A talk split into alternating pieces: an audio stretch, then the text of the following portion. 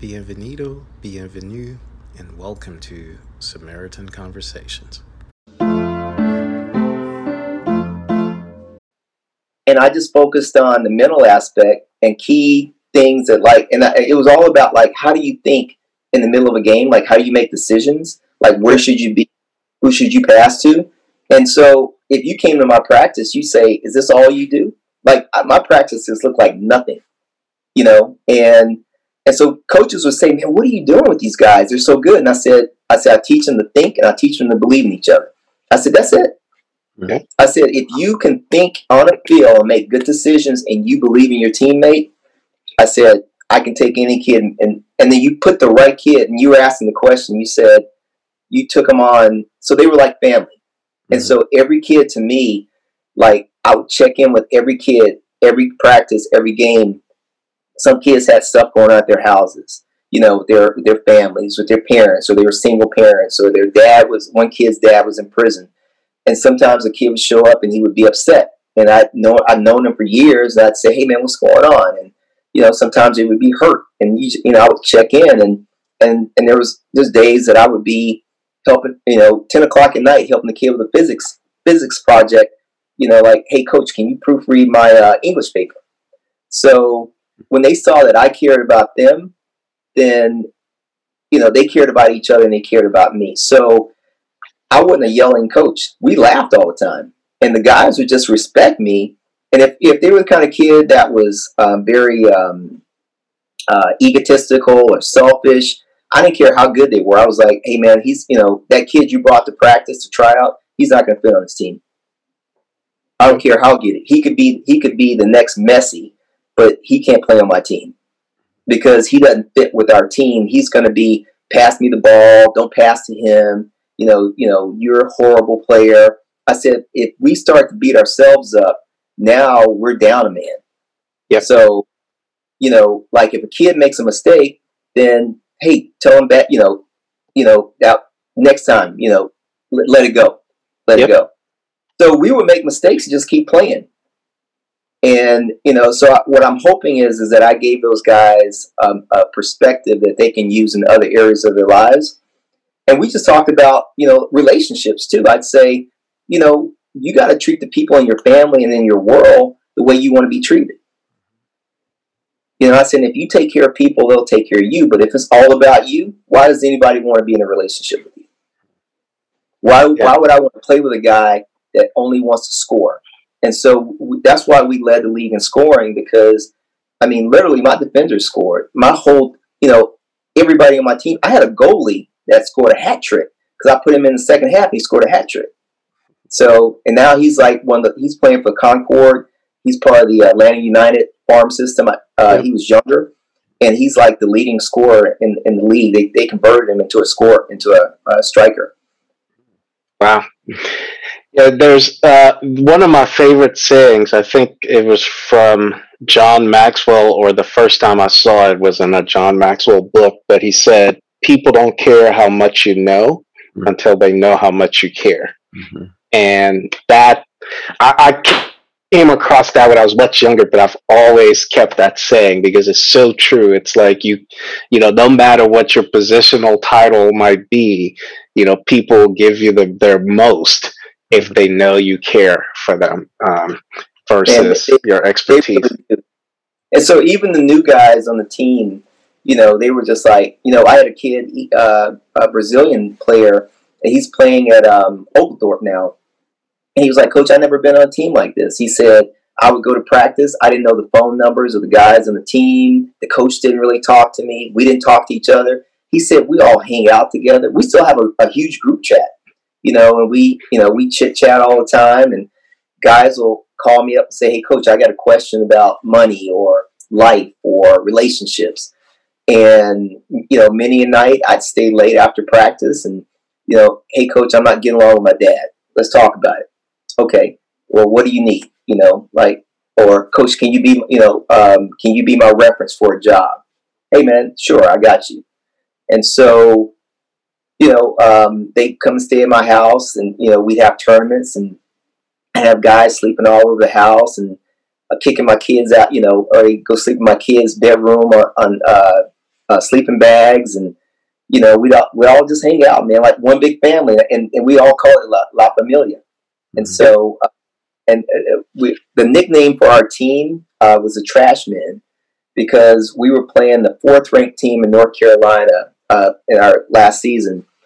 And we were like the bad news bears. So we showed up, and this team was like really ranked high, and who were we? You know, we were brand new to the league, and we were beating our pants off. And one of the moms in Spanish was like, you know, why are we losing to this trash? And one of my players was like running down the field, and he was like, Coach, um, she just called us trash, and we went in four one. he started laughing, so our nickname became uh, "Hombres uh, uh, uh, de Basura," which is you know trash men. Yeah. And and so that was like our thing, and we would go to tournaments, and all these parents would be there, and it would just be us because we were all cr- crowd, uh, uh, crowded up into a couple of vans and, and, and, three or four hotel rooms, and it would be no parents there for us because my kids couldn't, parents couldn't afford it. And I'd say, boys, who are we playing for? And they say each other, coach. And I was like, let's whoop them. You know, let's send those parents home, man, because you know your parents can't be here. So yeah, it, it was all about family, and you know, and I just love them. I, I tell people I got twenty something sons, you know, on top of the two I have. Talk a little bit about just Kellogg Partners. Okay, so Kellogg Partners uh, been around almost, almost uh, 15, 16 years. Uh, going in 16 years, uh, left Jones Lang LaSalle and started a commercial real estate firm. Um, we do uh, office tenant representation, real estate strategy. We also do a lot of warehouse uh, industrial work. We buy, we, we represent tenants looking for space. Uh, we're working with a PE backed firm right now to downsize and improve their space, uh, given the, sort of the new COVID workplace and the yep. fact that a lot of people are working from home. So they see this as an opportunity to, to redo their space and reduce their footprint and save some money. Um, we do work with uh, inbound companies from uh, from a, uh, a lot of Asian companies, actually, with Georgia Econ Development, and do work with Invest Atlanta. And uh, you know, I, would say, our, unlike um, most commercial real estate brokers, I'd say all of our business is word of mouth because we look out for the client first. And, you know, we're known for telling clients what's in their best interest versus what's in our best interest from a commission standpoint. So we did a, a, a project for the uh, Arthritis Foundation a few years ago, their headquarters, and we sold it. We advised them to sell their building, which made sense. Uh, and I could go into it, but it's pretty long and they thought they needed about 40,000 square feet. And I told the CFO that we think you only need about half of that. And she said, no, you're, you, you're, you're nuts. So we brought in an architectural firm and uh, they said you need about half of that. So we saved them $3 million on their uh, rental expense. And then we sold the building for $2 million above market. So we put about $5 million in pocket. And so she looked at me and she said, you really cut your commission by a lot when you cut our space in almost in half? And I said, yeah. She said, how much did that cost you? I said, about 150K. I said, but that was in the best interest of you and your business, not in the best interest of me and my family. And she was like, you have, you know, my undying gratitude. And if you need a reference or a testimonial, let me know. Mm-hmm. So we get we, we get a lot of clients um, from the state of Georgia because they know that we'll tell clients exactly what they need versus you know what's best for us. Yeah. Yeah, yeah, that that's amazing in it itself because as business people, uh, as business people, we want to make maximize our worth and the time and effort we put into things. So even in your business, you you you're taking on the um, persona of a good Samaritan. You're you're putting other people's best interests before your own. So is is was this a part of your upbringing or did the switch come on at some point? Because um, I, I, know as children we're all born selfish because we we we don't come out like that. so my mom, my mom, my mom, who lived to be ninety eight and lived with us for twenty one years, um, just and she passed in twenty nineteen. She um, uh, she used to tease me. She was like, you know, Christmas Day, you take all your toys outside and share them with all your friends, and all your toys get broken, and all your friends still have brand new toys the next day. And she said, everything we got you is busted the same day. You know, you know, she, like, you know, your friends aren't bringing their toys outside, but you do. So I don't know. I, I grew up. My parents were teachers, and um, they were they were. You know, I found out later. Uh, actually, after my dad um, uh, had gotten much older, that he was out in the neighborhood. Like, you know, he would take. Uh, he'd go. You know, if he knew a kid didn't have a bicycle, he'd take one of my old bikes or go buy a bike from somebody and drop it off at somebody's house. He was delivering meals to people, and he was actually a good Samaritan. And he just didn't say much about it. And um, you know, my grandfather was the principal of a all black uh, K through 12 for 60 years. And you know, I, I, would meet people in the in the town that I was born in, and they would just say, you know, your grandfather wasn't just my teacher and my principal, but you know, if he saw me on the weekend smoking a cigarette, you know, I got a spanking. Uh, I got a spanking when I got home, and then I got a spanking at school on Monday. But that man, that man, that man made sure that I technical school or college, and he looked out for me out outside of just my my education. So, um, yeah, it's just kind of always been the way I've operated, and and I, I'd say from an integrity standpoint, you know, I feel like, you know, like I said, most of our business is word of mouth, and so people will call me up and say, "Hey, you know, I hear that you take care of people and you you look out for their best interests." You know, and and then some days like I just help people out that has nothing to do with real estate. I'll help them with a job or a referral, and and we just get referrals that way. So I, I, I guess it's more of a golden rule for me. You know, I feel like if I if I put that into the world, it comes back. Yeah. I think even from the very first time we met, I kind of saw that, um, and I, I it's we've known each other now for a few years. I can't even remember how we got together. oh, actually, now I know it was through Ben. Uh, he kind of yeah. brought us together, and uh, just since then, I mean, you've got that servant leader's heart. And so, what it's funny, I was um, when I went into open kind of the intro. I looked and there was a list of names that I had that I wanted to invite and your name was up on the top of the list. so it's, it's, I'm like, geez, you know, it just sort of it, it took a, a, few episodes, but you were on the top of my list for from the get go. Mm-hmm. Yeah, no worries, man. I'm, I'm I'm glad to be a part of it, and the fact that you guys are focusing on, you know, servant leaders and good Samaritans, man. I think I think I think we need that right now in in the world and in the U.S. Uh, of people. Um, looking for ways to, you know, not just help themselves but help others. Because you know you you can't. I I, I would tell my players I would say the quality of your life is the quality of the people in it and the relationships you have with those people. So if you have people that aren't up to things in your life, or if you you have bad relationships that are, you know, all sort of like me, me, me, I was like, your your quality of life is going to be horrible. I said, but if you have good friends, good family, and I, and I got some, I got some buddies that you know, if something happened to me and I made a phone call, they would be on planes, trains, and buses, and bicycles and skateboards to get here and you know, and like make sure you know their boy was okay. So you know, I, I, I talk to my boys about like guys, like like have strong relationships, and then, and I would also tell them. It, it, one of the things I also loved about my team is that if they were going to be late or miss practice, they would call and say, Coach, I'm going to be late. I didn't ask them to. They say, I'm going to miss practice or I have a test tonight. That's the only reason they would miss. And I'd say, they say, I have a paper or a test. I need to study. Hey, man, don't come to practice. We're good. And most pre- coaches make you practice four days a week and they want you there every night. I say, no, nah, we're good. Don't come. And so we, we were really kind of loosey goosey and then we would get in the game and people would say, Why are you guys so good? And I was like, Hey man, we don't I don't run I never ran them. Any of that. It, it was all the mental part. Wow. Okay. I might have done better uh, in soccer oh, if you were my coach.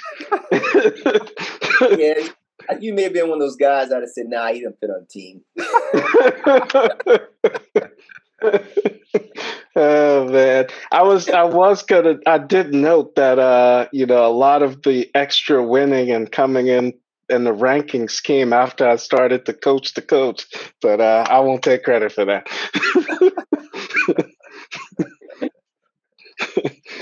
All right, so um, so typically we kind of ask people, you know, to sort of, um, but this question becomes irrelevant with you. We usually ask people just to sort of reflect on, um, you know, the Good Samaritan, what makes them a Good Samaritan, or just sort of um, Good Samaritans in their life. So uh, if you can maybe just shed some light, since we already know you're a Good Samaritan, there's no point asking you about you know what defines that for you but maybe share if there's some other people in your life who were that good samaritan to you and and, and you know planted seeds that so led you a, to do the when i was um, in high school i was you know uh, a really good student trying to figure out you know i, I decided i wanted to be an engineer. Um, um, my dad was like at least you you know you can be an engineer if you don't like it, you can always you can always cook hamburgers and there was an,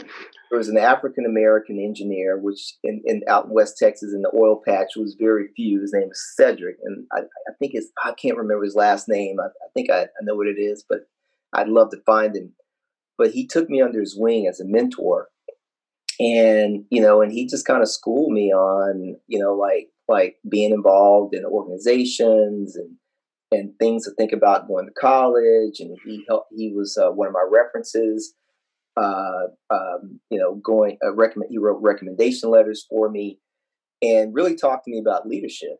And he was somebody I looked up to, and um, you know, and he encouraged me to take on leadership. And I remember asking him why he did it, and he just said, "Somebody did it for me. I want you to mm-hmm. do it for somebody when you grow up." And so, and that's why I keep telling my boys, do this for somebody when you guys get older. You know, find some young people and and and and be accountable to them. And that's what I was trying to get at earlier about my boys showing up is that they were accountable to one another and to me. And you don't find that a lot, you know, in people where they're yep. accountable. Yep. And they would just be like, Coach, I, I'm really sorry I can't make this or I can't do this. And, you know, and I, man, that was to me, I thought, okay, I've done something right. When seven, 16, 17, 18 year old boys unbidden are calling up and saying, "Hey, coach, I just want to let you know, mm. you know, I'm going to be ten minutes late." Mm-hmm. Mm-hmm. Wow. Yeah. Wow. You know, so so for me, it was it was all about you know, uh, uh, in the in the, the, the I created that nonprofit because for a while we didn't have a field, and we were just sort of playing in open fields and at you know in bandit fields, and we had no lights, so people would turn on their headlights and stuff, and it was I was able to get a, school, uh, a middle school feel, which you know didn't have goals, didn't have lights, it had a bunch of holes in it, and, and had goose droppings all over it. But it was our feel, and it was easier to rent it as a nonprofit than as a, as a uh, just an uh, individual. And yep. so called uh, Youth Engagement Soccer to Opportunity. I still have that nonprofit, and um, you know, so it, it, was really about like, I, and I told the boys, I said, I said, guys, I don't make any money coaching you guys. I said, this is about your futures. So I'm here making, you know, making this investment in you guys. I need you guys to, to work hard in school. I need you to, to work hard on the field so we can get you into college. And, and I, I, I can't believe how many guys are in college and are thriving now. Hmm. Wow. That, that's just an amazing, um, amazing experience, and I, I know will continue to pay forward to you and to others who their lives touch.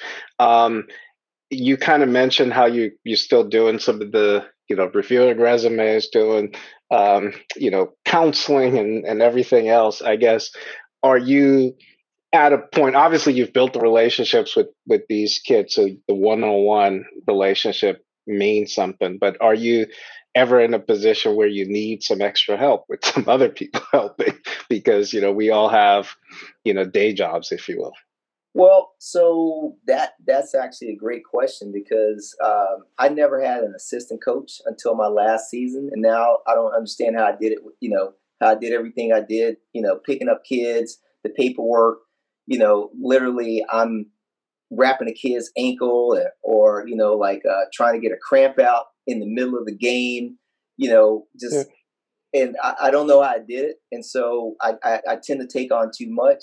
So it, you know if anybody hears this and they say hey you know i'd love to help mentor young men i'm always looking you know for that. I just don't think about asking anybody. Um, and um, you know, like, you know, help, you know, I might say I got a, a young man who's studying X and he's looking for a summer internship. So, you know, I'd love to be able to put that into a network and get these, you know, and they're great. They're just great kids, you know, yeah. awesome. And just, and, and, and, I'll tell you, man, like one of my players, when we, I took him, to, we went to Raleigh and I took him to North, we went to University of North Carolina and we got on the campus and he pulls me aside and he says, Coach, can I ask you a question? And I was like, What's up? He says, Where are we? I said, We're at University of North Carolina. He said, But what is this? I said, What do you mean? He said, I said, This is a university, a college. This is what we've been talking about. He said, Coach, has only been a concept to me. Like, I've never seen a, co- I've never been on a college.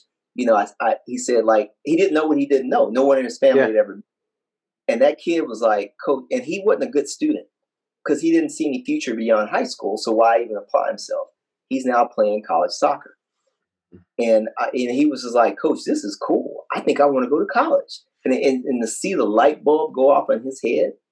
And so now that I got him in college, I got to make sure that they stay in college, that they excel in college. And then when they have, you know, internships and get out and get, you know, and, and, and, and get into a career so that they can then be examples to their families and to their friends and, and then pass it on.